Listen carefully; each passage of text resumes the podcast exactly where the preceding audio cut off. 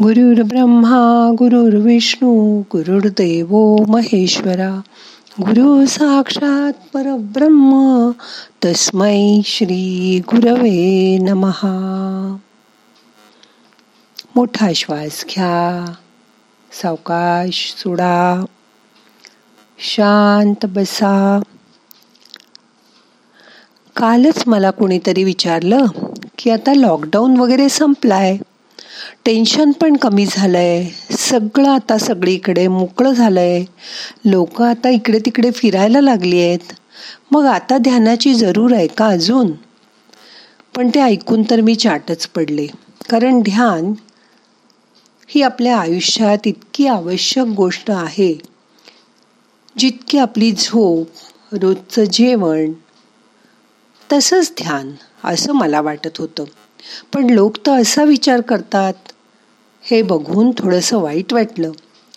मला आता प्रत्येकाच्या आयुष्यात ह्या अध्यात्माची आवश्यकता आहे असं वाटतं. तसं तुम्हालाही वाटतं का? मग आजच्या ध्यानामध्ये शांत बसून असा विचार करा. शरीर शिथिल करा. बघा हाताची ध्यानमुद्रा करून हात मांडीवर ठेवा. डोळे अलगद मिटा. बघा ह. तुमचं हे शरीर म्हणजे चालतं बोलतं मंदिर आहे. त्यातली मूर्ती म्हणजे तुमचा आत्मा. त्याला नको का आपण रोज भेटायला? हे एकदा मनाला पटलं की माणूस रोज ध्यान करायला तयार होतो. तो कधीच विसरत नाही. हे मला नक्की ठाऊक आहे. तुम्ही तुमचा मोबाईल चार्ज करायला कधी विसरता का? नाही ना. कारण मोबाईल हा फक्त फोन करण्यापुरता नाही उरला आता. एंटरटेनमेंटचीही ती गरज झाली आहे कोणी त्यावर गेम खेळून आपली हौस भागवतं. कुणी मेसेजेस पाठवतात. कोणी से सोशल नेटवर्किंग साईटवर जाऊन फेसबुक इंस्टाग्राम बघतात. तर कोणी कोणी वेब सिरीजसुद्धा त्याच्यावर बघतात. बरोबर. एंटरटेनमेंट हा मूळ विषयच एक महत्त्वाचा भाग आहे. पण एंटरटेनमेंट ही काही फक्त आजचीच गरज नाही. ती कालही होती उद्याही असेल. त्याबद्दल मात्र माझ्या मनात अजिबात शंका नाही. पण ती गरज भागवण्यासाठी तंत्रज्ञान हे एकमेव साधन आहे का? कारण मोबाईल इंटरनेट लॅपटॉप नसताना सुद्धा हे जग चालतच होतं. तंत्रज्ञान हे चांगलं का वाईट असं नसतं. फक्त आपण त्याचा वापर कसा करतो त्यावर ते अवलंबून असतं. तटस्थ राहून पाहिलं तर आपण आधी वापरत असलेले फोन आता कालबाह्य झाले. हो की नाही? उलट त्यांचा होणारा उपयोगच आपण विसरलोय. आणि त्यांना कालबाह्य ठरवणं हे आपलंच अपयश आहे. त्याचबरोबर नवीन येणाऱ्या प्रत्येक गोष्टीची आपल्याला किती गरज आहे हे तटस्थपणे पाहणं राहूनच गेलं. ते महत्त्वाचं आहे. ते आपल्याला जमत नाही. हे आपलं दुसरं अपयश आहे. आता बघा ना एखादा छान पदार्थ बनवला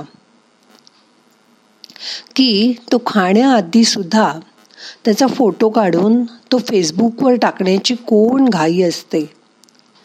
त्याच्याऐवजी तो रसिकपणे खाऊन त्याचा आनंद घ्या ना आधी.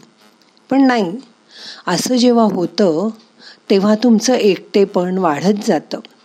फोटो टाकायचा त्याला किती लाईक आले ते बघायचं किती कॉमेंट आले यातच रमायचं असंच माणसाला व्यसन लागतं.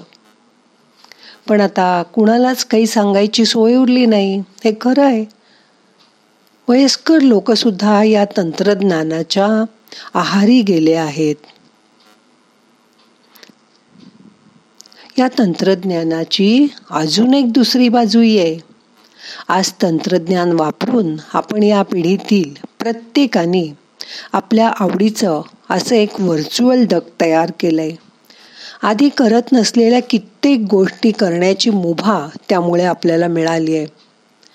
आवडीचं जग तयार करणारे वेगवेगळ्या अर्थाने घरातल्या जिवंत माणसांपासून एकटे एकटे पडत चालले आहेत.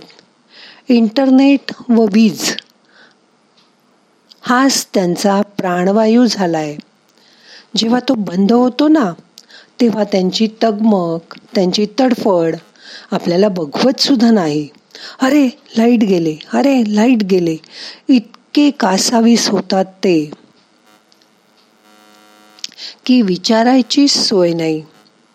प्रत्येक गोष्टीचं एक वर्तुळ असतं. यावर माझा विश्वास आहे. असा कितीतरी प्रवास करून माणूस पुन्हा पहिल्या ठिकाणीच पोचतो. म्हणून मूळ स्वरूप विसरू नका. मोबाईल नव्हता तेव्हाही आपण आनंदाने जगत होतोच ना. आणि त्याही वेळी आपण आनंद घेत होतो.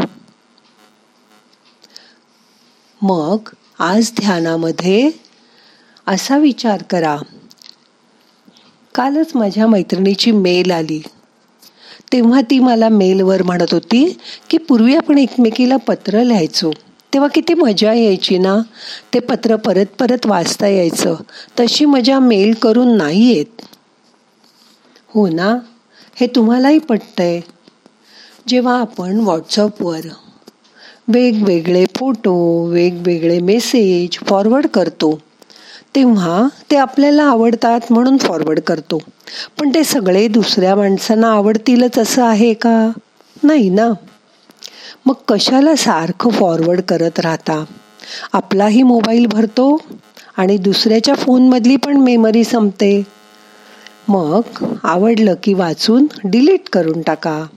तुमचाही मोबाईल मोकळा राहील आणि पुढे पुढे पाठवून लोकांच्या फोनमधली पण मेमरी भरणार नाही. बरोबर की नाही? आणि आपल्या मनाला आपणच जपायला नको का? सारखं जर आपण व्हॉट्सअप बघत बसलं फेसबुक बघत बसलं तर घरातल्या माणसांशी कधी गप्पा मारणार? पूर्वी जुन्या जुन्या आठवणी काढून घरातील माणसं एकमेकाशी संवाद करायचे. त्यावेळेच्या आठवणी काढून मोठमोठ्याने हसायचे रडायचे एकमेकाच्या भावना समजून घ्यायचे आणि जुन्या आठवणीतसुद्धा मन रमवायचे. आता तसं होतच नाही.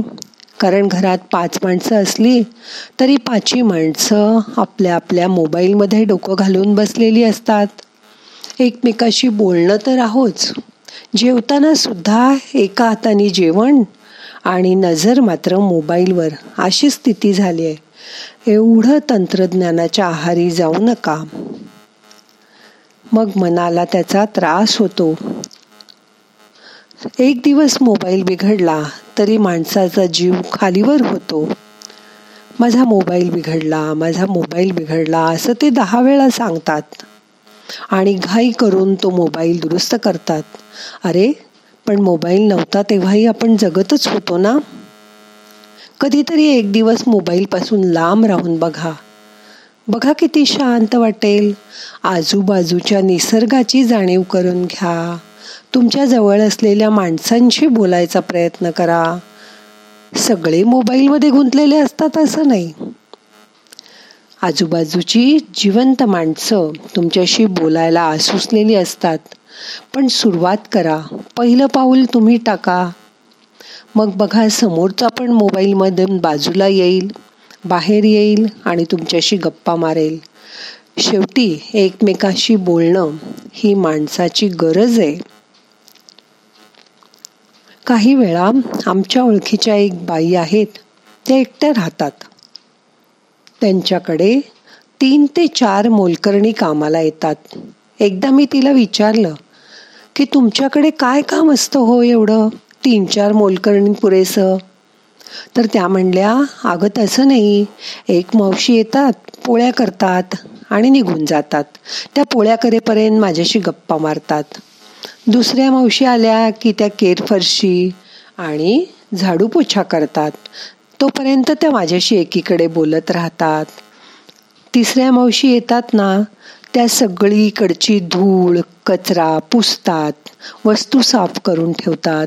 त्यांच्याशी मी गप्पा मारते. आणि नंतर ज्या मावशी येतात त्या माझ्याबरोबर जेवतात. अगं आम्ही दोघी मिळून जेवतो ना तर मला जेवणही छान जातं. आम्ही दोघी गप्पा मारत एकत्र जेवतो. आणि जेवण झाल्यावर भांडी घासून त्या निघून जातात. त्यामुळे मला घरात सतत कोणाचा तरी वावर असल्यासारखं वाटतं.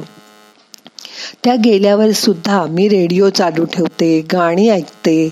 माझ्याबरोबर कुणीतरी आहे असं मला सारखं वाटतं. बघा माणसाची माणसाची किती भूक येते. म्हणून माणसा माणसात संवाद चालू ठेवा. घरातल्या माणसांशी बोला. त्या फोनमध्ये गुंतून पडू नका. त्या तंत्रज्ञानाच्या इतकं पण आहारी जाऊ नका की तुम्ही स्वतःला आणि आजूबाजूच्यांना विसरून जाल. असं होत असलं तर वेळीच सावध व्हा. आता मन शांत झालंय.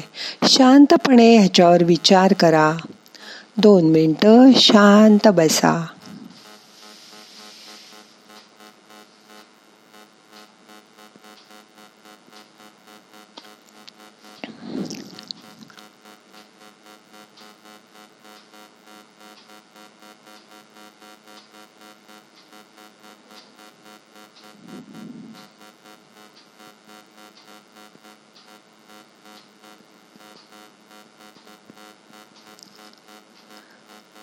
आता बघा मन किती शांत झालंय.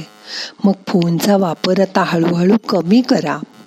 थोड्या वेळ फोन वापरा. फोन वापरायचाच नाही असं पण नाही. नवीन तंत्रज्ञानाचा उपयोग करायचा पण त्याला मर्यादा ठेवा. लिमिटमध्ये त्याचा वापर करा. मग तुम्हाला त्रास होणार नाही. आता आजचं ध्यान आपल्याला संपवायचंय. प्रार्थना म्हणूया. नाहम करता हरि करता हरि करता हि केवलम। ओम शांती शांती शांती।